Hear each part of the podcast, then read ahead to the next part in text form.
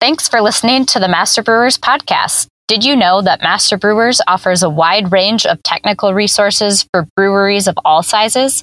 Whether you're new to brewing or a seasoned expert, join our community to connect with key players in the profession and stay up to date on the latest in brewing science, technology, and operations. Become a member of Master Brewers with code BEER2022 to save 20% on your membership dues now through December 31st. United We Brew. This is the Master Brewers Podcast, brought to you by the Master Brewers Association of the Americas, a volunteer organization dedicated to continually improving the products and processes of our membership since 1887. Let's go! go, go, go Master Brewers brings you interviews with the industry's best and brightest in brewing science, technology, and operations.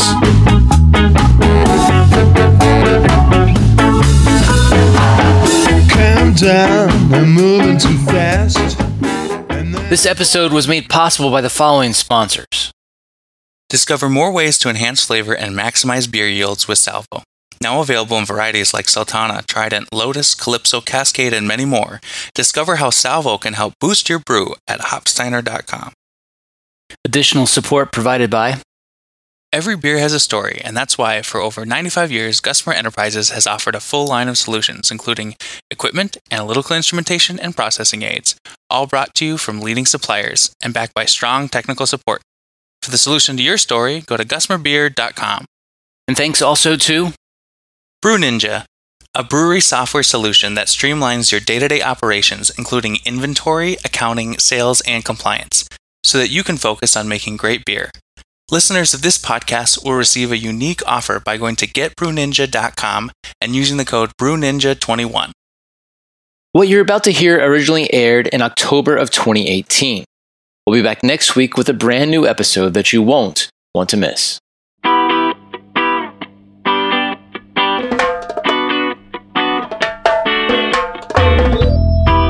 It's important to think about how you use your hops instead of how much hops you put into the beer. This week on the show, a dry hopping study that really knocks it out of the park. Maria and Will from Sierra Nevada are here to walk us through their work and to help you make better beer.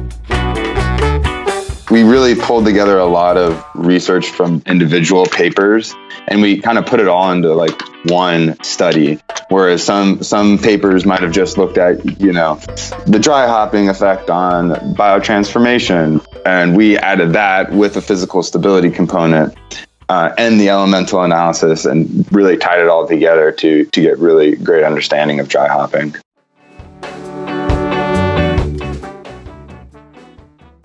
What were you trying to determine? We were looking at uh, trying to understand if we could modulate flavor profile of our different beers or different brands based off of solely dry hopping at different times during fermentation. Yeah, we were really interested to see if uh, increasing the time that hops spent in the presence of yeast could promote uh, different flavors. Where a company that uh, you know uses whole cone hops, and we have many wonderful hop forward beers, and being able to modulate flavor with dry hopping time could really give us an opportunity to expand on brand potential and flavor potential. We were also looking to see if uh, dry hopping at different times was in uh, impacting physical stability in the brands. There's been a lot of talk uh, in the brewing industry on whether or not dry hopping early in fermentation increases haze or haze potential, and uh, whether that's important for New England style IPAs or not. Okay, so the bottom line here is can we develop new brands while basically using the same hops, right? Yep, absolutely. So, uh, being able to use the same essentially recipe but modulating hopping time uh, to promote different flavors is something that's you know really interesting and potentially unique uh, and that's definitely something we were looking for. Is it safe to assume you ran these trials in the pilot brewery in chico? No uh, we actually did this trial in our nano brewery. So we have a uh, about a half barrel or 15 gallon kind of very advanced home brewing kind of setup in the Nano with uh, temperature controlled fermenters and uh, kind of separate from our pilot brewery, but it's kind of an R and D type brewery, small scale but before the pilot. Okay. Yeah, and this was, it's particularly important that we use the nano uh, in the study because we were able to pull wort from production. So, from the same pump in, same recipe, uh, same raw materials, we were able to siphon off that wort into four of these uh, nano fermenters, um, meaning that we started off with the same base recipe, uh, potentially eliminating any variables if we were to brew these individually, um, you know, with respect to brewing and kettle hop or whirlpool hop additions. Um, we eliminated any of those variables by being able to use the same uh, production wort. I like it. So, uh, tell us about you know how you set this up when you added hops for the different um, for the different trials. Yeah, so uh, for the, we had four different trials. Uh, the first one being a control that didn't receive any dry hopping at all. The second uh, test, or I guess the first test, would have been fermenter full. So at day zero, uh, as soon as the wort was pumped into the fermenter, we added 150 grams of Cascade hops, whole cone.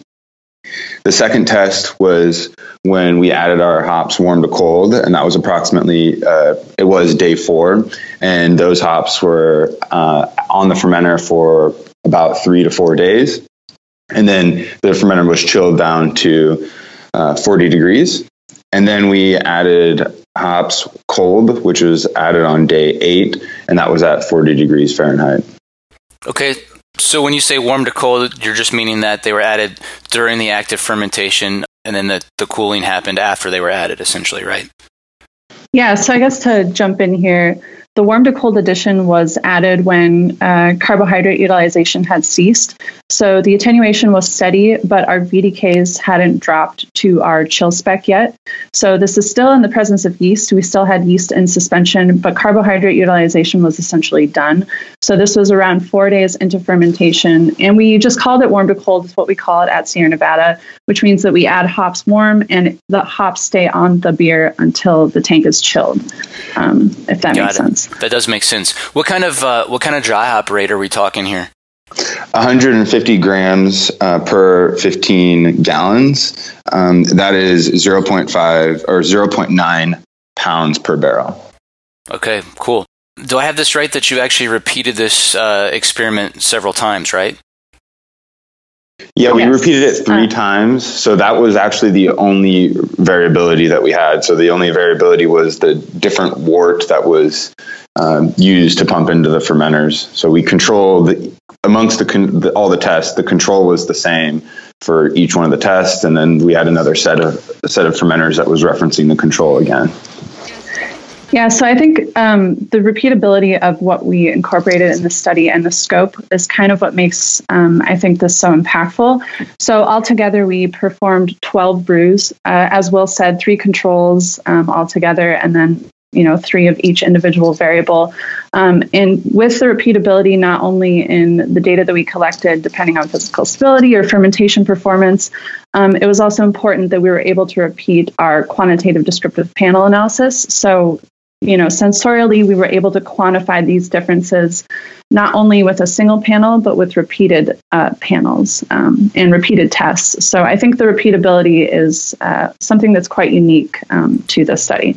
That's awesome. You'd, you'd make my um, uh, chemical technical analysis uh, teacher from, from brewing school very proud. She used to always say she used to always say one value is no value. So give a, a shout out to Katrin and, and all those VLB alumni who uh, who have that baked into their brains. Right on. Um, okay, well let's talk about um, let's talk about what, what you measured in these experiments. What what were you looking to measure? Sure. Um, I'll start off with uh, the fermentation side of things. So, we really wanted to assess if there were potential impacts on yeast uh, physiological health by the presence of hops. So, we know hops can impart toxicity to biological organisms, particularly bacteria and things like that. But there is some potential for impact on yeast as well, particularly if these hops are present at a high concentration at the very start of fermentation. So, the ways that we were looking at uh, assessing fermentation performance or yeast health was by looking at carbohydrate utilization. So that includes included the time uh, for fermentation and also the rate of carbohydrate utilization, the rate of ethanol production, and then also looking at a bunch of cell characteristics. So, looking at the rate of cell growth, uh, flocculation time, and also the rate of flocculation. And using these specific metrics, particularly as we had uh, three rounds, we were able to statistically assess if we had impacts on carbohydrate utilization, ethanol production, and also cell characteristics in the presence of hops that kind of covers sort of the you know fermentation performance um, stuff that you wanted to measure. What were you looking for in terms of quality of beer? Yeah, so in terms of quality of beer, we were really focusing on the organoleptic quality and the volatile profile analysis. Um, and then we also looked into um, elemental analysis for any differences in metals, specifically the prooxidants, iron, manganese, and copper and then as well as the physical stability markers that we use at the brewery to assess if a, if a beer is stable or not stable physically. All right, let's let's look into the results. Did you find any significant differences in those uh, fermentation metrics that you talked about? There were no significant differences in the majority or all, I guess, of the fermentation metrics, but there were some borderline significant differences found in the cell growth and flocculation metrics.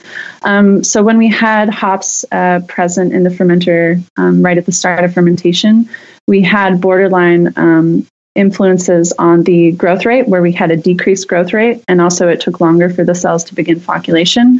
Um, of course, again, these weren't statistically significant depending on the uh, significance that we chose, but it does look like there is some potential impact on growth and flocculation. Any any thoughts on the cause of that?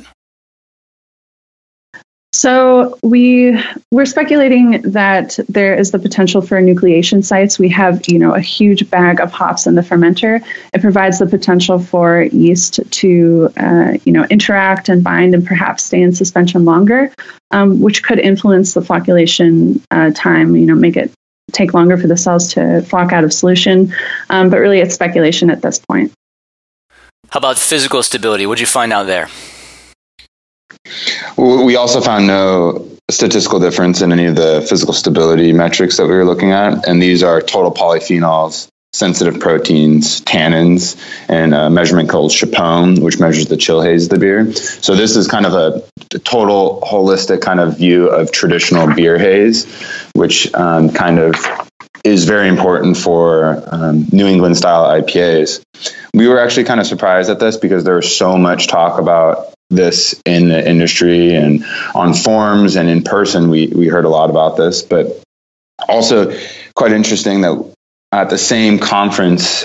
Um, New Belgium also reported that the opposite of what we found. So I don't know if our metrics and they're using the same metrics. So I don't know if they our metrics aren't sensitive enough to pick out differences, or if they're um, not looking at what what is like the correct metric that we need to be looking at to understand why hazy IPAs are hazy. Were they using similar uh, dose rates? And uh, you know, I mean, could it just be a recipe thing? They were using similar dose rates from my recollection, but what they were doing differently is that they were looking at a uh, ammonium sulfate precipitation for their protein analysis, where uh, we use a sensitive protein analysis, uh, sensitive protein analysis, which looks at the protein rich areas of the protein, which is um, the source for polyphenol protein binding. Now, you guys also observed something that we've heard, you know, Dr. Maye and a few other people speak about, and obviously a lot of us have noticed this. But dry hopping raised your pH. Why don't you talk about that? What you what you observe there? Yeah, so in all cases, dry hopping increased our pH. Um, and we found this result to be pretty interesting because nobody's really reported on it. People have talked about it, but nothing like super in depth, and there wasn't any literature on the subject. So uh, I'd say after one day after the dry hopping occurred, the pH raised about uh, 0.25 units, 0.25 to 0.3 units, I'd say. And that was in all cases of dry hopping. So, to kind of expand on that, um, when we took a look at the pH profile during fermentation, it was really interesting to see the influence on pH depending on dry hopping time. So, when uh, in the absence of dry hopping, our beer pH dropped from around 5.2 to 4.2, which is pretty typical. Um, but in the fermenter full edition, we saw uh, the pH drop to around 4.5. So the pH never actually got down to the pH of the control beer, which means that uh, there is the potential for the hops to be acting as a buffering agent. Um, but we also know that they're potentially contributing uh, hydroxide ions because if you take a look at the dry hopping in the middle of fermentation, so that's around day four, and also the cold addition, those two beers before hops were added, the pHs got down to the control beers, so around 4.2. But upon the addition of hops, as Will was saying, the uh, pH raised about 0.2 units. So we know that there is the potential for buffering capacity, but we also know that there's the potential for hydroxide. So there are potential two methods for either raising the pH or keeping the pH elevated um, above beers that don't have dry hops added. Now, you also observed that hops actually changed your wort density. You want to talk about that? Sure. Um, so this is kind of an interesting and rather hot topic. Um, in the past year or so, there's been some uh, discussions in scientific communities about the potential for hops to contribute enzymatic activity. So, uh, contributing an enzyme, enzyme that could potentially degrade dextrins into fermentable sugars, which could, of course, have some quality impacts. Um, and what we saw in these beers is slightly different, but potentially related. So, with respect to dry hopping, um, as hops were added to the fermenter, uh, especially if we look at the cold edition first. Um, all of our beers attenuated um, similarly, but when we added hops uh, on the cold side, we saw an increase in the overall density. So that was about a 0.3 to point, uh, 0.2 to 0.3 increase in Plato, which you know overall may not be significant, um, but there was a contribution repeatedly for our cold edition hops. Um, so that suggests that there is some um, density imparted from the hops. And we know that that density, at least some percentage of it, is fermentable because the other dry hopped beers, so our warm addition, uh, our warm addition dry hopping in the presence of yeast, we did not see that increase in density. So we know that the yeast were fermenting some of that, uh, whatever the hops were contributing, whatever carbohydrates, the yeast were fermenting them. But universally, we did not see an over attenuation uh, with this dry hopping ratio of one pound per barrel. We didn't see any evidence of enzymatic activity, um, but that's not to say that it doesn't exist. Uh, it's just that perhaps at this ratio and with these hops, um, seeing an enzymatic degradation of wort dextrins was not visible. Did you see any changes to um, VDK? I don't. I can't remember if you were measuring that throughout the process or not. But I mean, that's one of the complaints people obviously had. you know, and we're looking at the. You know, we did we covered that this topic on episode ninety eight on you know dry hop creep. Um, but did you guys were you measuring that during these trials? So we weren't measuring VDKs during fermentation. Um, we measure VDKs as the carbohydrate utilization ceases. So as the beers are finishing up um, fermenting, we will take a VDK, and if it's below a certain spec, so for us particularly, it's 55 micrograms per milliliter, we will chill the beers. So unfortunately, with the cold edition, it would have been interesting. You know, all of these beers were chilled. Uh, with respect to the warm edition, there was no influence on VDK reduction time. Um, the control and the warm edition beers chilled uh, around the same time. And for the cold edition, we did not actually take a VDK after we hopped. So I can't comment if the VDK is increased upon hopping. Um, so I don't really have a good answer for that. okay, no, that is a good answer. And that's a good segue into talking about the sensory results. Was there any uh, VDKs picked up during sensory? There was no VDK picked up in our panels for any of the three rounds that we went through. Um, it was not something that they picked up.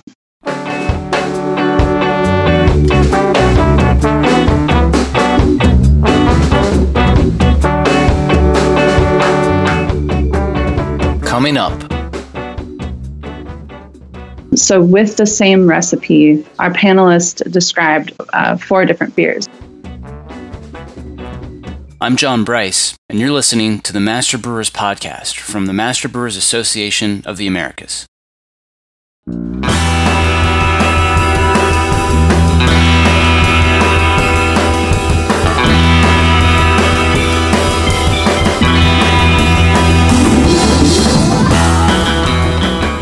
There's really only one thing that keeps this podcast going, and that's when listeners like you take the time to thank our sponsors.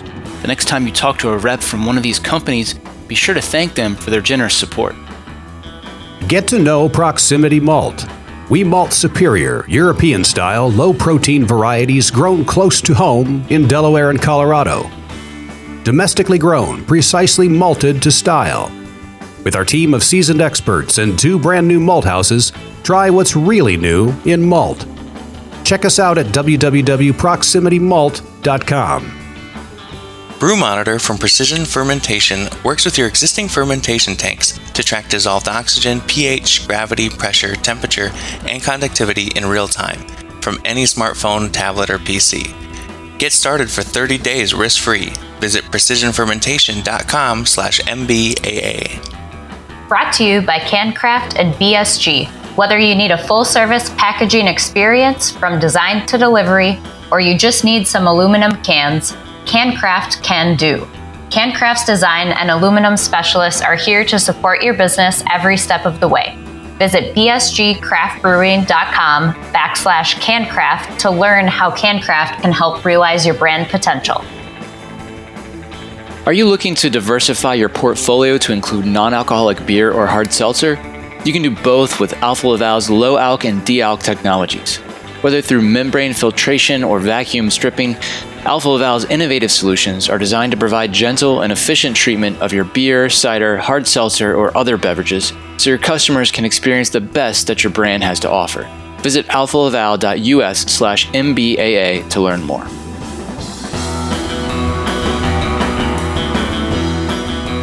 And here's what's coming up on the Master Brewers calendar. District Eastern Canada has a webinar on the best practices in dry hopping October 25th. The District Midwest Technical Conference is October 28th and 29th. District Philly meets November 4th and 5th at the Wyndham in Old City. District Great Plains meets November 11th and 12th at Free State Brewing in Lawrence. District Southern California meets at Pizza Port in Carlsbad November 12th. District Rocky Mountain meets November 12th in Glenwood Springs. District Milwaukee meets November 17th at Sunshine Brewing Company in Lake Mills. It's time to put the next Master Brewers Conference on your calendar. That'll be October 6th through the 8th, 2023, in Seattle, Washington. Check out the full calendar of events at mbaa.com for more details or to find a district meeting near you.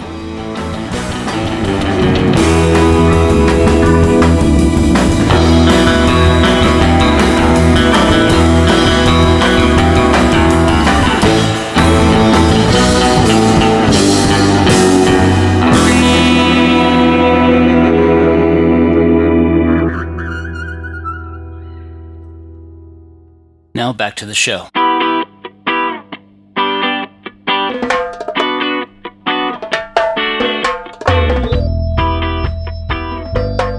Before we could dive into sensory, we found ourselves on a bit of a tangent discussing dry hop creep from episode 98. You know, with that cold addition, we saw that density increase, and Maria said that, that likely that some of it's fermentable, and this would correspond with Allagash's study where they saw bottles exploding due to cold dry hopping and then bottle conditioning. So I think that's kind of important to talk about for the viewers, but maybe not.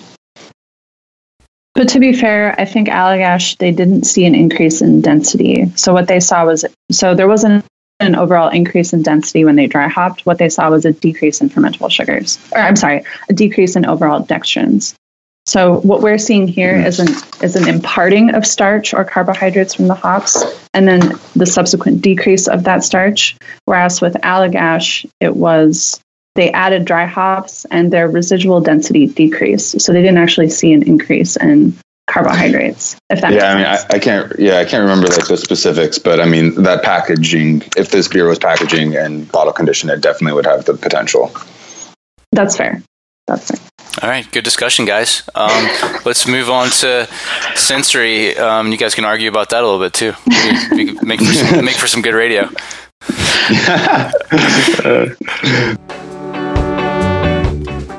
we looked at the three trials um, in our quality or quantitative descriptive panel, uh, and this looks at this uses a train panel, you looking at all the different aroma characteristics of the beer. So first, we defined in the first uh, set of beers, we defined what the uh, main characteristics of the beer were, and then the panel described how the beer uh, is different and at what level each of those descriptors are for the individual beers. So, uh, not surprising when we did not dry hop the, the, the, beer, the cold edition, we received a lower hop intensity for, for that beer three times in a row. Um, but interestingly, when we added the fermenter full edition, we had a very high perceived uh, fruity and tropical fruit aroma. And followed by the warm to cold, which also had a pretty high fruity and tropical fruit aroma, but it was definitely muted comparative compared to the fermenter full. And then that cold edition, we it was like it was not it was statistically higher than the uh, fermenter full and warm to cold, or statistically lower than the fermenter full and warm to cold, but it wasn't. It was higher than the dry hop. And this this aroma is, is super important for I'd say brewers, especially right now when trying to make fruity and uh, tropical beers, especially for New England style IPAs so that was that was really um, awesome for us. And i in my opinion that was the very uh, it was a very um, defining characteristic of each one of the beers. Um, and then knowing that we can create such a fruity and tropical fruit aroma um, just because of dry hopping uh, i think that we kind of achieved the goals of our study um, when looking at uh, sensory and aroma of the beer yeah, just to kind of expand on that. So, what we were able to achieve based on our QDA results is four statistically significant beers um, or statistically different beers with dry hopping time. So, this fruity tropical was rated differently for each of the beers in our panel. Um, so, with the same recipe, our panelists described uh, four different beers, which is pretty cool. As Will said, that was kind of the um, whole purpose of the study. We wanted to see could we create four different beers with the same recipe, and depending on fruity tropical, we were able to achieve that. And to expand on the cold edition, you know, historically, I think uh, cold edition dry hopping is what's been utilized. And, you know, with the past few years, we've moved into warm editions. But uh, the cold edition beers were pretty uh, surprising in terms of the negative characteristics that were coming out that our panel was able to perceive. So, in particular, um, characteristics of burnt rubber, onion sulfur, and skunky dank in a rather uh, negative connotation, not in the good dank. Those were all significantly higher for the cold topped beers. Um, in addition, catty, um, so the kind of sulfur in catty was also rated significantly higher in our cold topped beer. So it's inter- it's interesting to note that we had a lot of negative connotations coming out with the cold topped, and we really had no positive connotations with the cold topped beer at all. But that could be because we had these two significantly fruity rose floral uh, beers with a fermenter full and warm to cold that our panel was just perceiving the cold edition negatively. But it's just something to note that, you know, we did have a lot of negative associations with the cold hopped beer. The warm to cold was a kind of a happy balance between the two of them with some sulfur character, but more like tropical fruit type aroma in the beer as well. That's pretty interesting. Um, I know you haven't, or at least for this study, you hadn't run, you know, uh, these trials with different hop varieties. How much, how, to what extent do you think that's going to be consistent across different hop varieties? Uh, I, I, think that every single time that you dry hop and do the study with a different beer, you're going to get a, a, different result. I think that in general, the same trend will be seen, but uh, all hops have different, um, you know, levels of compounds in them, and that's what makes them distinguishable and how you can make different beers using a cascade and, and, a, and a, mosaic or a, a citra. But the same types of descriptors might vary from hop to hop. Okay. Anything else you want to talk about sensory, or, or should we hop into the next part? Uh, do you want to talk about how we did this with pellets, which might be relevant for other people, Maria? Um, we could. I guess we don't really have those results in front of us. In front of us. So, so um, are you um, saying you repeated the study, but with pellets? Is that what you're saying? We did it. We did it one yeah. time with pellets, uh, just to kind of see what would happen because we're a whole cone brewer. but we did do it with pellets, and the results were were different. How did you even Um, find pellets at Sierra Nevada? We have our we have our ways. They're in the basement, buried. yeah, uh, tell us about that. What what what um anything anything groundbreaking there? So we don't we don't have the results in front of us, but uh, the one main thing that stood out to me most was that the fermenter full and the warm to cold edif- edition were much more similar, um, and I can't remember how different they were, but they were not that different from each other. And I, Which- we think that this is because like the increased surface area of the pellets, whereas whole cone hops you don't have that increase in surface area. Yeah, so for the whole cone, having those hops spend four more days in the fermenter for the you know time zero addition may have uh, imparted or been enough to extract or biotransform or chemically transform those compounds into uh, flavor active compounds. Whereas with the pellets, as Will was saying, with the surface area, you don't need that extended time to extract the same uh, flavor potential. The pellets, you get much more extraction potential, but you don't necessarily get the same amount of uh, same type of control that you would um, out of the flavor that you might want. You also did some multivariate analysis, which listeners obviously can't see on a podcast. But how about describing some any takeaways from that work? Sure. Um, so we perform multivariate analysis and specifically hierarchical cluster analysis. And what this looks like on the page is a heat map where colors are associated to the intensities related to, uh, in this particular heat map, we've looked at uh, significantly different uh, compounds that were determined using GCMS. Um, and then we looked at significant sensory descriptors, significant um, elemental analysis results and also significant uh, fermentation results. So anything that was significant in our previous analyses was included in this heat map. And essentially, what hierarchical cluster analysis will do is it will sort all of our variables depending on their similarity to each other. And then it will also sort our beers, so our control and then our three beers that were dry hop differently depending on their similarity to each other. So it generates this map that you can kind of pinpoint uh, similarities and differences between the beers. So it makes it visually kind of easy to look into. And what what we kind of noticed from this heat map, uh, just talking about specifically the no dry hopped. When in the absence of dry hopping, our beer had significantly higher concentrations of furans. So those are malt derived compounds. And we also had a significantly higher sensorial rating for malty bready, which isn't surprising. Um, but what was interesting is that our no dry hop beer, um, all of our fermentation esters were clustered uh, to be higher for that beer, um, which is interesting. So you know, it's either suggesting that hopping, either warm to cold, is impacting uh, yeast and their production of esters or causing some extraction of fermentation esters. So that was one thing that we uh, found was interesting with the no dry hopped. And then moving into the fermenter full and the warm to cold, we had a bunch of hop derived esters uh, and compounds uh, rated for grouped closely together and also had a higher intensity. So, specifically talking about compounds that have been in the literature described to be um, important for uh, dry hopping, especially um, with respect to chemical and biochemical transformation. So, we saw an increase in ethyl 3 methylbutyrate and ethyl 2 methylbutyrate, two compounds that are quite important for that tropical fruit aroma.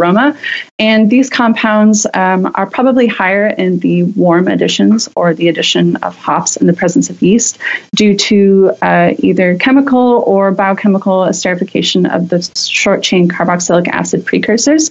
So it was great to see, um, you know, some of these historically known uh, biotransformation and chemical transformation things happening. We also saw an increase in geraniol, nerol, and linalool for our um, warm hopped beers. Um, and this is probably due to the hydrolysis of geraniol and nerol esters um, and also the potential biotransformation of monoterpene alcohols. And we know this is likely the case because in our cold addition beer, we saw an increase in uh, acetate and propionate precursors to um, and nerol. Uh, so that likely means that those precursors were transformed um, in the presence of yeast or in the presence of heat uh, into these really flavor active compounds. Um, so the utilization of the hierarchical cluster analysis really is able to give us an indication of trends that we're seeing with different beers.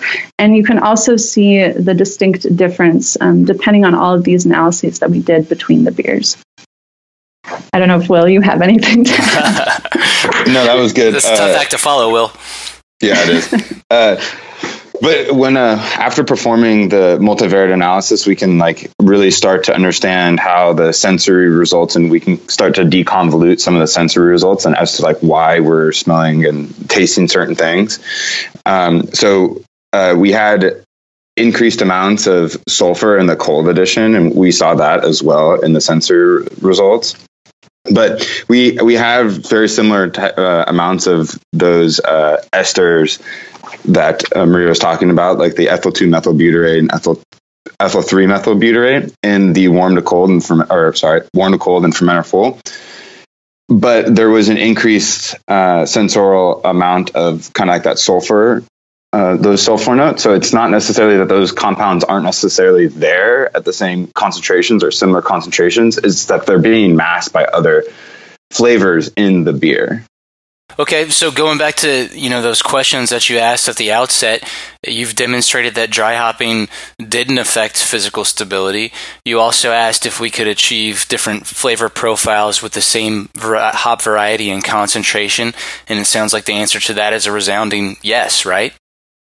Yeah, I mean, dry hopping time is super important for uh, the flavor pro- profile of your beer, and uh, I think especially here, we've made a lot of changes um, into how we we're thinking about dry hopping now and controlling what type of flavor profile we want based off of this work.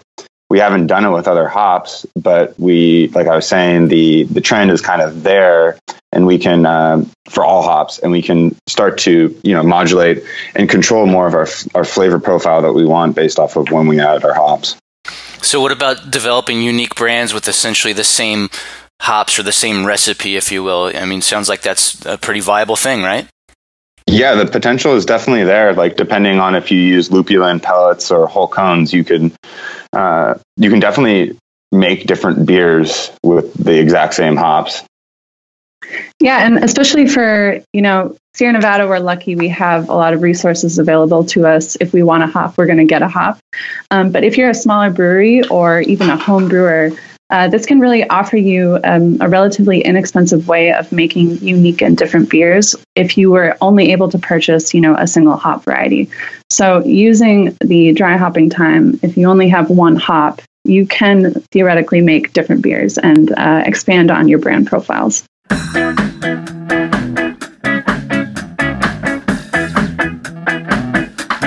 I asked Maria and Will what's next, and here's what they said you know, we're research and development at Sierra Nevada, so we have many pots in the fire. Um, just expect great things next year. All right, I like it. Whoa, whoa, whoa! That's like that's a, we got to live up to that. oh, it's, it's, all in the bag, Will. Don't worry. oh, that's great. This like would be a really hard study to live up to because, yeah. like, uh, there's been lots Speak of. for yourself, Will. uh, yeah, I mean, it, it took a, a lot of time, but. Uh, Sounds like Maria's not a fan of under promise, over deliver. I don't know. no, no, over promise, over deliver. There you go. All What's right. happening here? Cool. I like to not fail. Yeah, me too. Well. Maria and Will presented this work at the Brewing Summit in San Diego just a few months ago.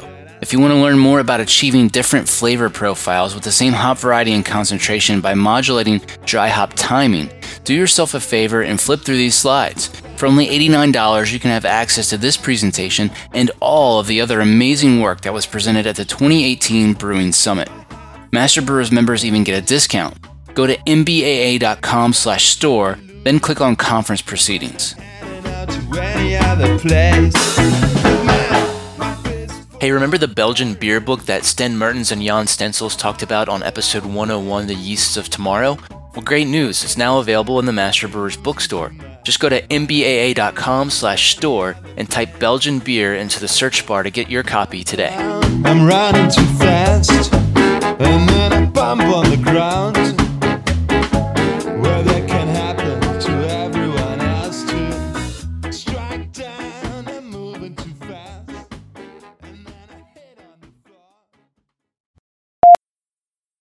one second. I need to talk to Andrew. Sure thing. So, so uh, we're just doing the podcast.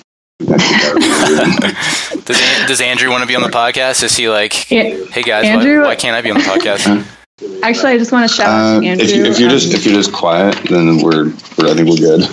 Andrew actually performed the GCMS analysis on these beers and contributed significantly to our understanding of popping. So shout out to Andrew. All right, hi Andrew. Yeah. Andrew, do you want to say hi to everyone? Andrew, do you want to say hi to everyone? Hi. All right, Andrew. is.